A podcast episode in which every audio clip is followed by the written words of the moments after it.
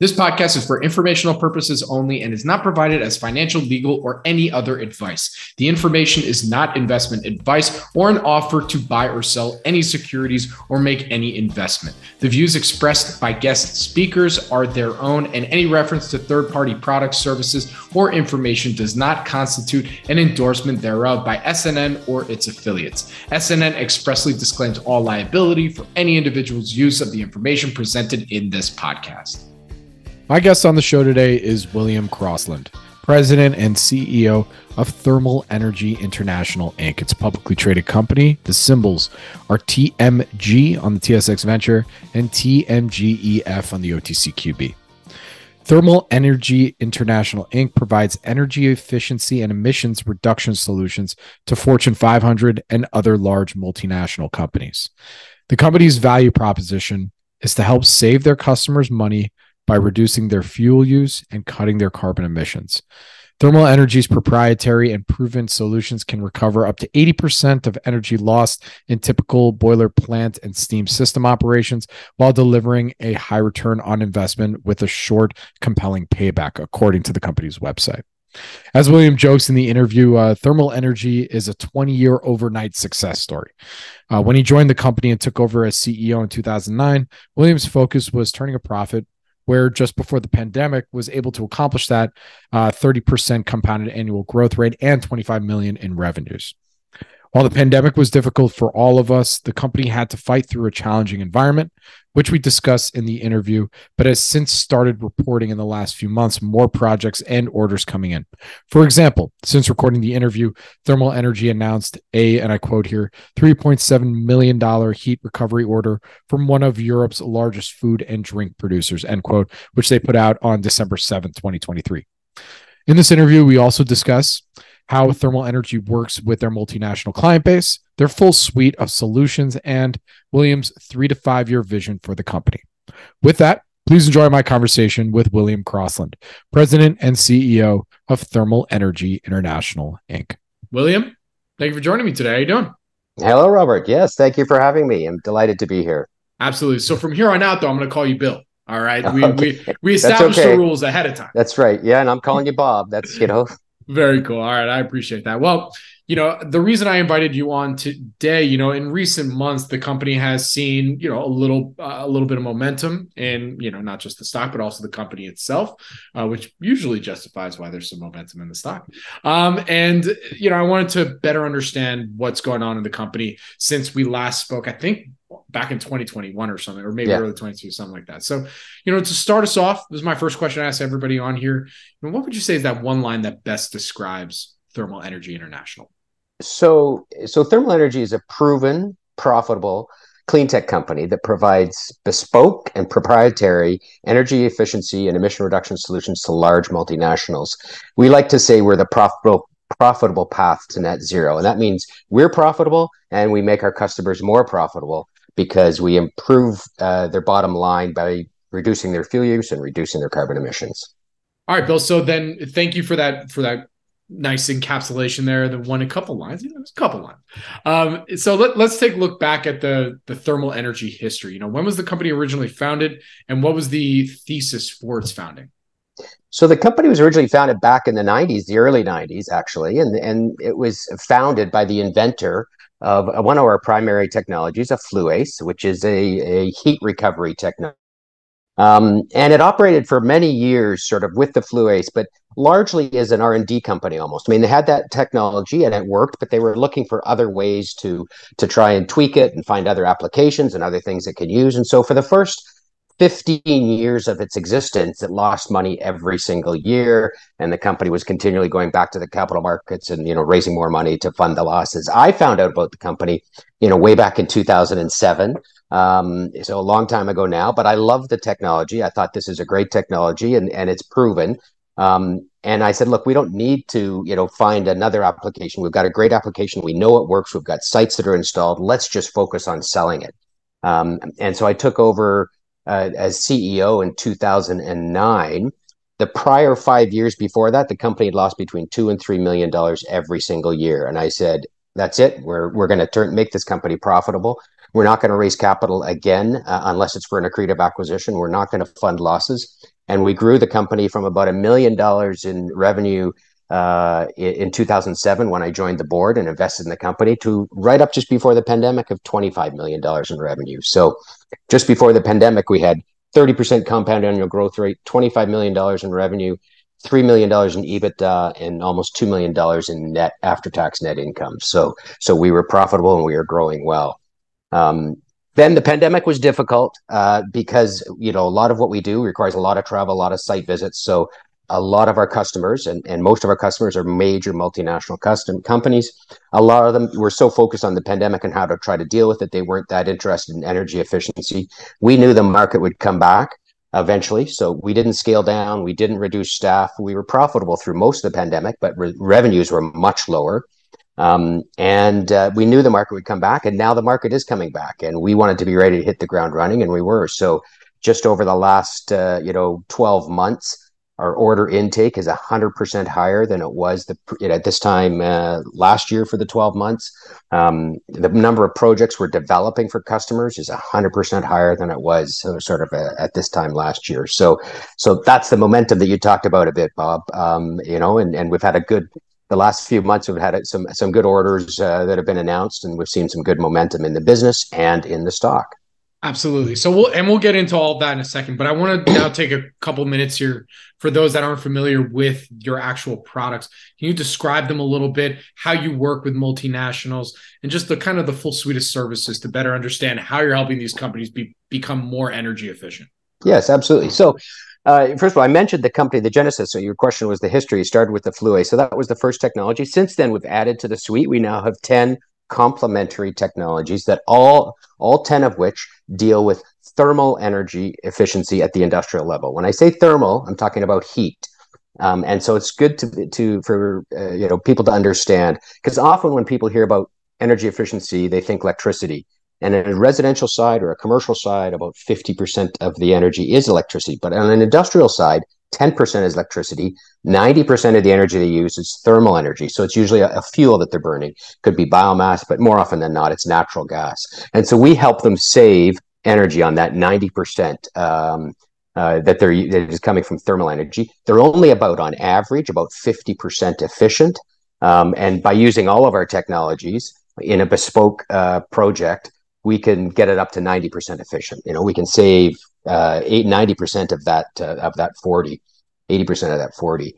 And so that's basically what we do. But you said, how do we deal with our customers? Everything we do, I mentioned, is sort of bespoke. It's a project. We're not bid to spec generally. 90% of our business, we're working on a sole source basis with our customers, in partnership with our customers, to deliver a project that meets both their investment hurdle rates and meets their carbon emission reduction targets. Absolutely. And how would you say your suite of services that are helping these companies reduce their thermal energy or becoming more thermal energy efficient, how are they unique and different compared to some of your peers that are also out there? I would imagine you have competition, right? Well, you know, what is competition? I say sometimes I get in trouble and I say we don't have competition. We don't have competition to the extent we don't very often directly compete with anybody, because we're working on a sole source basis. Is there other companies out there that might have something similar to us? There's always somebody that's got what's the next closest thing to the technology? And there is a few companies out there that have some of our technologies, but they all usually only have one technology. And the other thing that we haven't found anybody that does yet, that has the unique capability to engineer and implement projects with proprietary technologies. So the usual way these products are sold is just a piece of equipment. And then you got to find the engineering to sort of develop the project. You got to find the contractor to install it. What we do that's different, and we haven't found anybody else that does it, is number one, have the whole suite of technologies. We don't know anybody else that has the whole suite of technologies that we have. And number two, the ability to do a total turnkey project. So to deliver to the customer a fixed price with guaranteed savings. We don't know anybody else that does that. The customer's alternative is if usually when we're pitching them, they're not aware of the technology, so they're not out there looking for it. Like I said, it's not bid to spec. We come to them with the solution. And their alternative is either work with us, or they can hire an engineering company to try and develop the project, then try and source the equipment, then find a contractor to install it. Multiple points of contact, multiple points of responsibility. We wrap that all up with a single point of responsibility. That's why they love us, right? We get, at the end of the day, we get projects done quickly and efficiently. So we'll have the project installed by the time they could have it sort of developed by somebody else. Absolutely. So can you go through the business model a little bit? So is it, you do project based, and then is there a recurring, you know, where, you know, something for maintenance or something like that? Or is it project based and then like, all right, next project? Yeah, it is. Unfortunately, you know, that's sort of one of the challenges maybe with the business. It is project based. You know, some investors have said, well, geez, why did you make the equipment so well? Can't you have it break down a little bit more frequently? But, you know, it is, they are, you know, solid, you know, stainless steel. They, you know, one of the advantages we bring is reliability. So unfortunately, we do some maintenance. You know, we'll come, some customers will have us come, you know, once a year to sort of tune it up, make sure it's still running. But if we do, say, $1 million project, the maintenance on that project would be sort of $10,000 a year. So it's a service we offer, but it's not the main part of it. But we do have what we call reoccurring. So it's not recurring revenue, it's reoccurring revenue. And that's really projects. So we focus on very large multinational companies. Strategically, that's our intention. Number one, because it's the very large multinational companies that tend to have the very large sites that use a lot of energy. So we want to go to as big a site as possible. If we can save them, you know, 20% of their energy bill, we want that energy bill to be as big as possible because the project will be as big as possible. So there, it's the large multinationals that tend to have the very large sites, and they have hundreds of sites around the world. So as an example, you know, our top 10 customers have 1,000 sites around the world. You know, and so our goal is to move from site to site and do multiple projects for the same customer.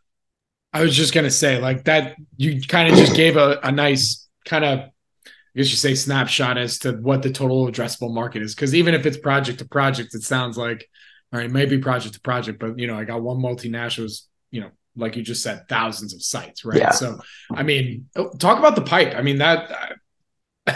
I know on your website you have, you know, various verticals that you are focused on, but I mean, it seems like all the different opportunities out there, it's kind of endless, you know, I mean, all different industrial sites, all that kind of stuff. It is. I mean, the addressable market is a ridiculous number because it's basically almost every industry. I don't even want to ask because I know it's going to be a crazy it's going to be billions and billions and billions of dollars. Yeah. So our existing customers, you know, we talk about the top 10 customers. 60% of our revenue over the last 5 years has come from our top 10 customers. We've probably only done 5% penetrated with those customers. It's a huge number because, as I said, industry, you know, represents about 1/3 of the energy used in the economy, and industry is and 90% of that energy that the industry is using is thermal, and they're only using it at 50% efficiency. So, but it isn't every industry. I mean, it's almost every industry that works for us. But the challenge, you know, for us is if energy is lost somewhere in the system, it's because of heat. You know, they're losing heat somewhere. You know, that's what energy can either do, work, or it can be, you know, heat. So they're losing heat somewhere. So what we do is help them lose less heat. But sometimes when you're doing a heat recovery, you got to find where are they losing heat and where can they use that heat? Where's the heat source? Where's the heat sink? Where are we going to put that heat? And that's really what we do. We wrap that all up. So often what the limiting factor is they're wasting a lot more than they can actually use. So there's some industries, as an example, even though they are very energy intensive, they aren't as great for us. It's things like steel or cement, both using enormous amounts of energy, but they have nothing to use that waste heat for. The industries that are great for us is basically almost every other industry, but a lot of food and beverage. When you think about it, food and beverage has a need for heat to cook, to sterilize, to clean, to wash. So food and beverage is a big sector for us. Pharmaceutical is a big sector for us. You know, tires are a big sector. Plastic and rubber is a big sector. They have heat and they have a use for that heat. Some hospitals and universities, big sites, have a need for heat. So it's not every industry, but it's almost every industry that could use our services. You know, I gotta ask. I mean, you mentioned, you know, when we think about the competitive landscape and whatnot, you know, how there isn't a direct competitor, but it's mostly because there isn't anyone else that's doing kind of the full suite of both providing the product as well as then implementing it. You know, making sure it's working properly. Yep. You know, you have the engineering expertise to, you know, put it together. And it makes sense why a customer would want that. Like, all right, I just have to go to you. You give me everything good. Why isn't there other, you know, larger or just any other companies in general doing that same kind of model? How come it is just you? That Seems confusing when you talk about the market opportunity. It is. I'm not sure. I mean, maybe I think that will evolve. I think there will be more companies getting into this space, and that's part of our, our long-term goal. I think we basically acquire or be acquired type model. I think there's going to be a lot more, and in the industrial sector. There is, interestingly, in the institutional side, in the government side, you have ESCOs. You have ESCOs that will put these projects together and then sort of finance it. But on the industrial side, the ESCO model doesn't really work because the industrials usually want to do the projects themselves or have someone do the project for them. They're not wanting to outsource the whole amount. But I think we will see more and more of that, come along because, our industrial customers will tell us, they have very aggressive carbon emission reduction targets. We do a lot of food and beverage, a lot of pharmaceutical. They're selling to the end user. They've advertised it to their customers. They've advertised their carbon emission reduction to their shareholders. They have to meet those goals. And they will also tell us that the electricity side is quite easy. They can buy green electricity off the grid. But the thermal side is much more challenging, and that's 90% of their load. So they have a challenge there, and we're helping them address that. And so that's why we're seeing the great growth right now. In orders now that they're very interested in meeting those carbon emission reduction goals. Most people have a sort of a 2030 goal and then either a 2040 or 2050 goal, and 2030 is getting close. They only have 6 more years before they hit 2030. So they're wanting to move quickly. And we are the fastest and easiest way for them to get those projects done. I mean, I have so many different rabbit holes to go down here because it seems like, look, Thermal Energy, we're recording this on December 5th, 2023, despite there, being momentum in the company and, more orders, the backlog, I think, correct me if I'm wrong, is that about 40 million, right? 22. It was 22 at the end of our first quarter. I apologize. Yeah. Okay. I'm reading it right here. Yes, you're right. So the backlog is 22 million. It just seemed, I'm confused, right? Like, I'm sure you get this a lot from other investors. Like, there's clearly a mandate out there from industrial, food, and like all these different industries that need to just reduce carbon emissions. And like, I would think, help me. On one hand, it's like the backlog is great, right? Like, 22 million, that's nothing to sniff at, but you would think like, all right, everyone's jumping on board. Is it because they see like, all right, Thermal Energy, like, okay, they've been in this for a while, but smaller company, we want to make sure that they can handle capacity. Like, catch me up, Yeah. So it's, you know what I'm saying? The challenge is, listen, it's an advantage that we can provide these bespoke, customized, total turnkey projects. The disadvantage is every site is different. And so, we have to find the heat source, we have to find the heat sink, and how close the heat source and the heat sinks are, that can affect the profitability of the project quite significantly. If they're very close, that's cheap. If they're a long way away, that's more expensive. So even when we have, our model with a lot of our industrial companies is we'll go to a site and we'll get the heat from a certain application. Then we'll say, okay, what other sites do you have that application? We still have to develop the projects at each individual site. So every site is a little bit different in the layout. Every site's a little bit different in terms of their fuel cost. So, even though they know it works, it still takes time to develop those sites and find the next best site. And that's why the thermal energy part is a little bit more challenging. But that's, we're playing into that. That's to our benefit because we have the expertise. Right. So we are ramping it up, but we have seen that. That's part of our growth strategy going forward as well, is that, historically, and this is probably, maybe 4 or 5 years ago, we would sell, a big site in North America, and we would go to another site in Europe with the same company, and they would say, oh yeah, but our steam is different, our site is different, and we'd have to start selling over and over again at the site level. And the site made the decisions, and it was out of the site's budget that the project came. More and more, what we're seeing now is it's not out of the site budget because at the corporate level, they have carbon emission reduction targets that they have to meet. So they've allocated budget at the corporate level. And now we still have to sell a little, we still have to convince the site that it's going to work. But now you've got the corporate guy saying, let's do a project, and he's providing the money. And so that speeds it up a little bit. So last year, for the first time ever, and this was for our GEM technology, which is, which is a steam trap. Typically, the GEM orders are anywhere from $50 to a couple $100,000 per order, because it's a little bit simpler application than, say, the FLU-ACE. We got an order, we've got on two different cases, and we got an order last fall for 27 sites all at once.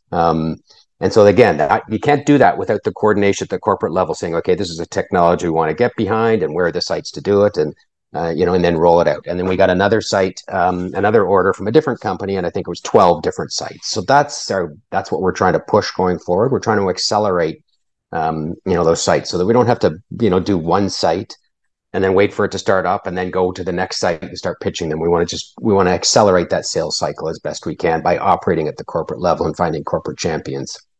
Absolutely. I think that answered my question pretty much right there. Because it's also one of your barriers to entry, I would argue, right? Is that, you come in with the experience, maybe there might be a startup that would want to come in and do this, but they don't realize that each site is different. You got to find the source of the heat. And what does the ideal heat source look like on any given site where you're like, all right, cha-ching, this is a good one. Yeah, heat is heat. It doesn't really matter.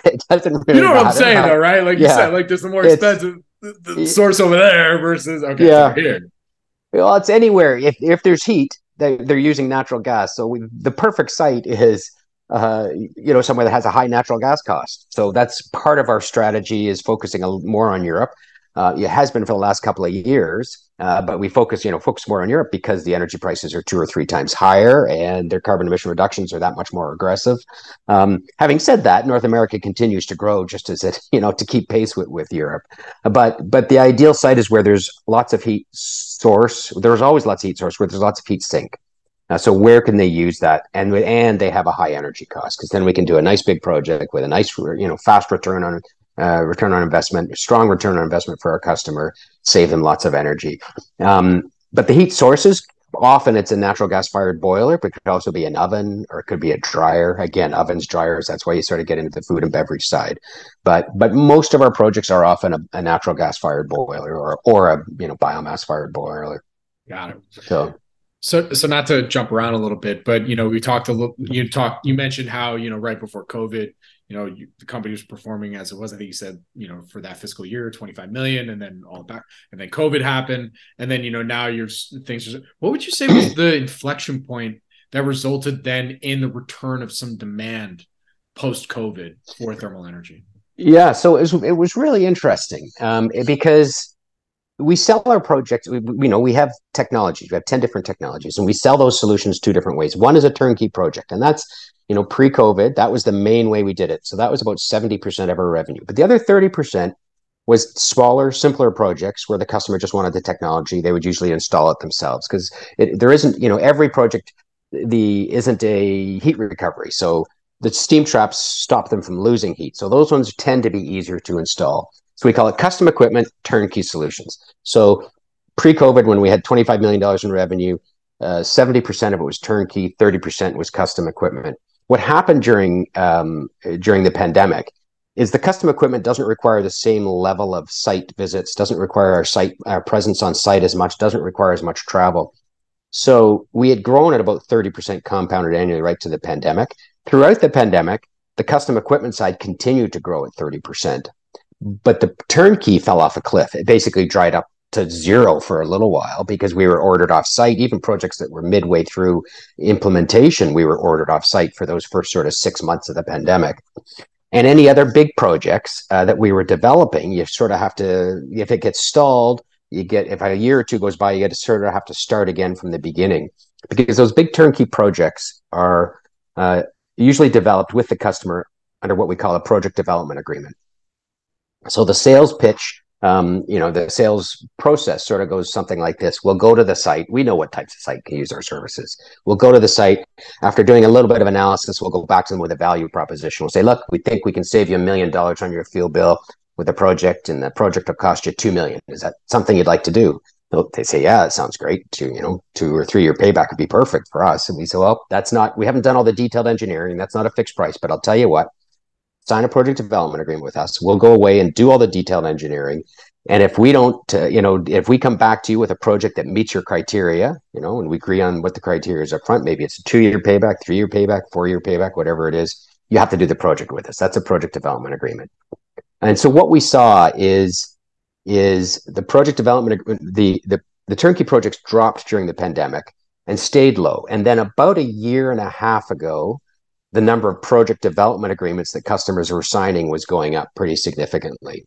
So for the last 12 months ending in after our first quarter, project development agreements that we had signed with customers was 100% higher than it was the previous 12 months, and about 300% higher than it was a couple years earlier, 2 or 3 years earlier. So that's when we saw it building. We knew that those were going to come in as turnkey solutions projects. Now, every project development agreement doesn't result in a project. Sometimes we miss the boat a little bit, but most of them do. And so that was really where we saw it. And that probably happened about a year ago now, where we really saw the ramp up in project development agreements.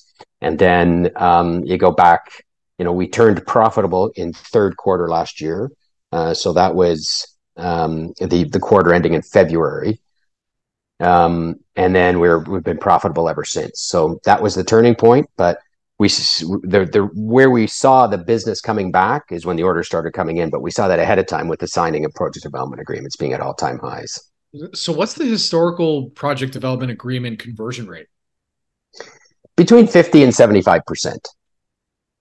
So I saw that written out somewhere, but I wanted you to say it. It's a little bit higher than that, but I don't want to be held to that number. So it's it's probably at the upper end of that range, but yeah, we don't do project development agreements, and I tell the sales team this all the time. We're not selling project development agreements, even though we make a little bit of money on them. We don't want just a project development agreement, so it has to meet the hurdle. We screen them. We only do project development agreements where we really think there's a valuable project there, and the customer is going to do it. So that's why most of them result in a project. On an average, about a year after. Some are faster, some are slower, but on average, it's about 12 months after we sign the project development agreement, it will get an order for the whole project. Got it. So this might be a silly question, but I don't care. I like asking silly questions every once in a while. How's Thermal Energy not been scooped up or picked up in ESG circles? I mean, I know maybe some folks don't really pay attention so much to ESG right now, but there are still folks that are, so, I mean, Thermal Energy is kind of your company is kind of right there, right? Yeah. Clean tech, all that. So I'm just curious. Well, it's when you think about it, I mentioned to you that the history of the company, for many, many years was sort of overpromise, underdeliver. We continually had losses. So when I took over and I was a shareholder, I said, we're not selling shares. We're not going to raise capital. So, and I want to prove the story. So I don't want to really go out and start telling the story. So we kept until we had a good track record to show to people. And so when did that happen? I talked about the 12 months ending February 29, 2020, just before the pandemic, we had a 30% growth rate. So in January of 2020, I said, okay, we got a great track record. We're profitable now. Let's make sure people know about the story. So in January and February, we started a little bit of more investor relations activity. January and February of 2020, a little bit more investor relations activity. And then you know what happened. So we cut that cost because, to survive the pandemic, we had to, cut all discretionary spending. And then we started up again. I'm losing track of the years now. Whenever an Omicron was that 2021? We did a little bit more in 2021, and then because we thought we were coming out of the pandemic, so. And Omicron hit, so we stopped it again. And then we just started ramping it up again, as I said, when we saw the order starting to come in, when we knew we were out of this, and it was going to be we were going to be growing from here. So that was sort of June of this year. It's really when we started ramping up our investor relations again. So I think, it's a lot of people don't know the story because we haven't, quite frankly, been out there telling the story because, we wanted to have a really good story to tell. And I believe we do now. So we're there for the long haul now. We don't think we're not looking back now. We're out there and we're trying to make people more aware of the story because I think it's a great story. Yeah, I mean, look at you. You're here talking to me, right? That's right. Yeah, exactly. So, all right. So, you kind of answered my question a little bit earlier about, what investors maybe get confused about the most when, maybe after having a one-on-one with you. But is there anything else maybe that we're missing? Maybe some other frequently asked questions that you get from investors now that you're kind of starting to do the dog and pony show again that maybe we can address here? Yeah, I mean, it's still... you know, the business is becoming much less lumpy, but we're still a business with, you know, big projects. So we're running on an LTM basis. We're about $23 million in revenue now. We can do projects that are, you know, $2, $3, $4 million. So a big project can be a big chunk of revenue. And as a result, the results on a quarterly basis can be a little bit lumpy. So you really got to look at the company on a longer term basis. And so I often ask people, just focus on the LTM. We can have a great quarter because it just happened to be, you know, we had finished a project, then we were able to book all the revenue from one big quarter, and then it'll be down the next quarter. But that's not because the business is worse the next quarter. It's just the timing of the large projects. So that's one thing I always tell people: look at it over a longer term than a quarter. Don't, you know, judge the quarter, you know, each quarter results to indicate a trend. You got to look at a little bit longer term than that.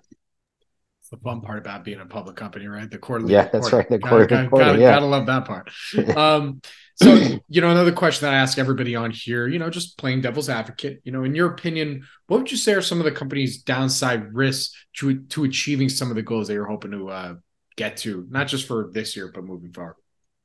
Yeah, the challenge we have always had, and it's less of a challenge now, but it used to be. I mean, you think about it. Energy efficiency and carbon emission reduction is not mission critical, right? They can keep running their business. So if there's difficult times, listen, we tend not to be cyclical at all, because we focus on food and beverage and pharmaceutical, and they're counter-cyclical or uncyclical. But if for any reason, you know, people decided that reducing carbon is not important anymore, that would obviously be a risk. That would be a risk for us. We still deliver great projects, you know. Whether they're counting on the carbon or not, you know, we're reducing their energy costs, and we're delivering projects with, you know, compelling paybacks. But if there isn't that drive, you know, to be more green or reduce carbon, then that would be a risk to us. I don't see that risk in the future, for the foreseeable future, but that would be, if for whatever reason people don't care about reducing carbon anymore, that would reduce a portion of our business for sure. Very good. And, you know, you mentioned that the company is, I think, according to your most recent financial report, is company's profitable. You know, how do you envision maintaining profitability while also still focused on the growth that you're probably hoping to achieve? Yeah, that's a great question, Bob, because that is a challenge for us. I mean, we, at the end of the day, we're a business, and we're a technology business. You know, so some companies grow by, you know, building a new plant, which they can capitalize. It doesn't hit their bottom line. We grow by adding people, doing R&D, and developing new projects. That all hits the bottom line immediately. So it is a challenge, but we're pretty prudent. So we do want to continue growing while maintaining profitability. So it's just measured growth. You know, we grow by adding salespeople and engineers, and that's basically what we are, right? You know, if 45% of the company's employees are engineers doing engineering work, 45% are salespeople, many of whom are also engineers, and 10% admin, roughly. So we grow by adding more salespeople and engineers, but they don't pay for themselves for the first couple of years. Often it takes them a while to get up to speed. So if we were just to all of a sudden double the workforce, double the sales force, and double the engineers, that would hit the bottom line. So we're a little bit more measured. You know, we want to maintain our profitability as well as grow. Having said that, if we wanted to stop growing, we could increase the profitability immediately, right? Just stop adding people, because we add people every year. You know, so stop adding people and the profitability would go up. But of course, that's not in the best long-term interest of the company. So it's really just sort of being measured in that, in your growth.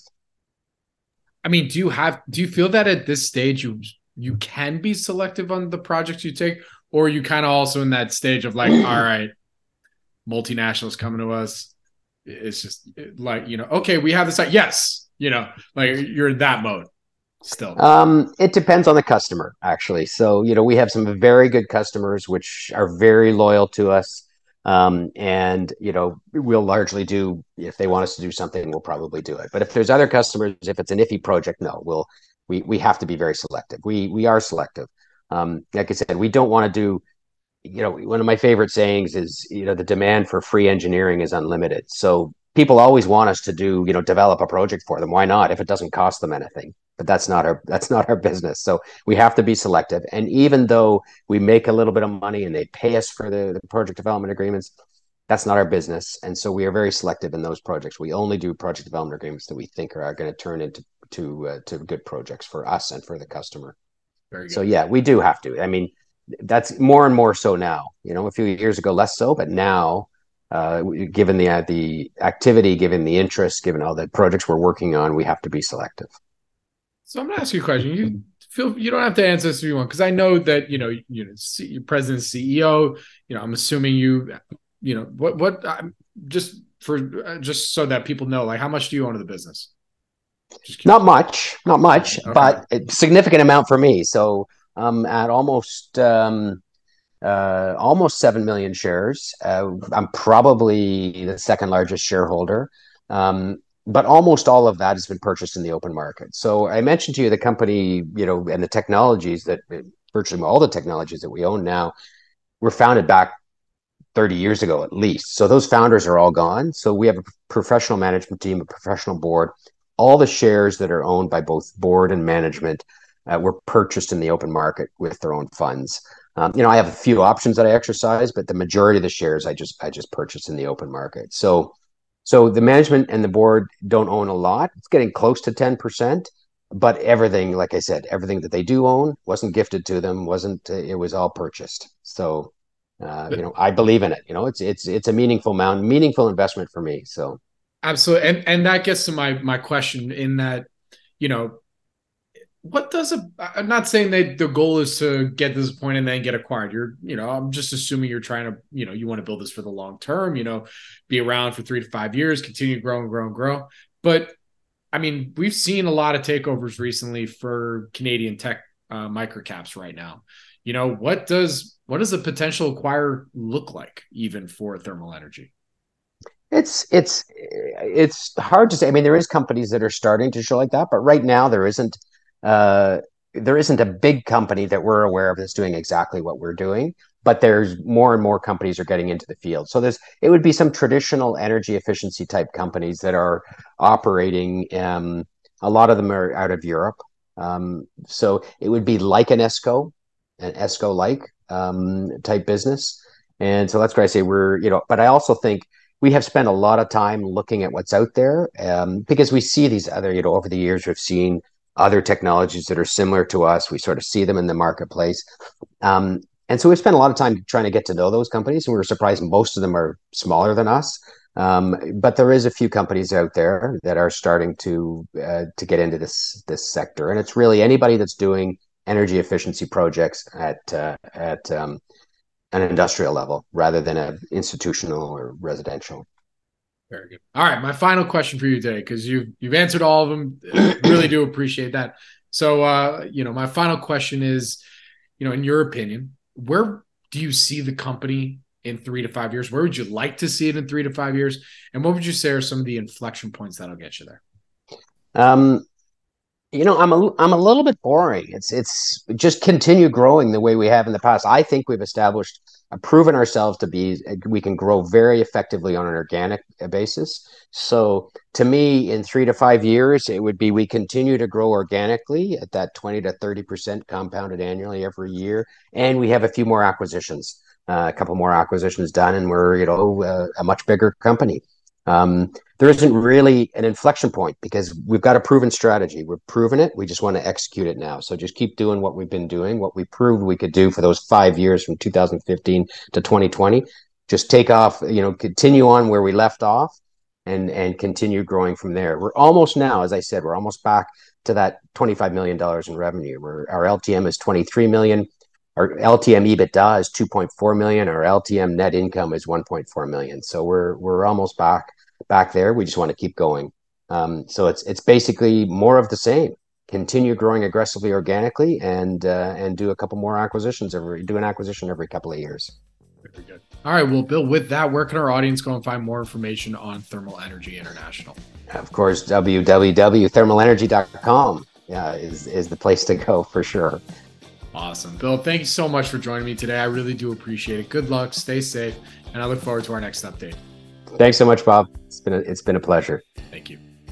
This podcast is for informational purposes only and is not provided as financial, legal, or any other advice. The information is not investment advice or an offer to buy or sell any securities or make any investment. The views expressed by guest speakers are their own, and any reference to third-party products, services, or information does not constitute an endorsement thereof by SNN or its affiliates. SNN expressly disclaims all liability for any individual's use of the information presented in this podcast.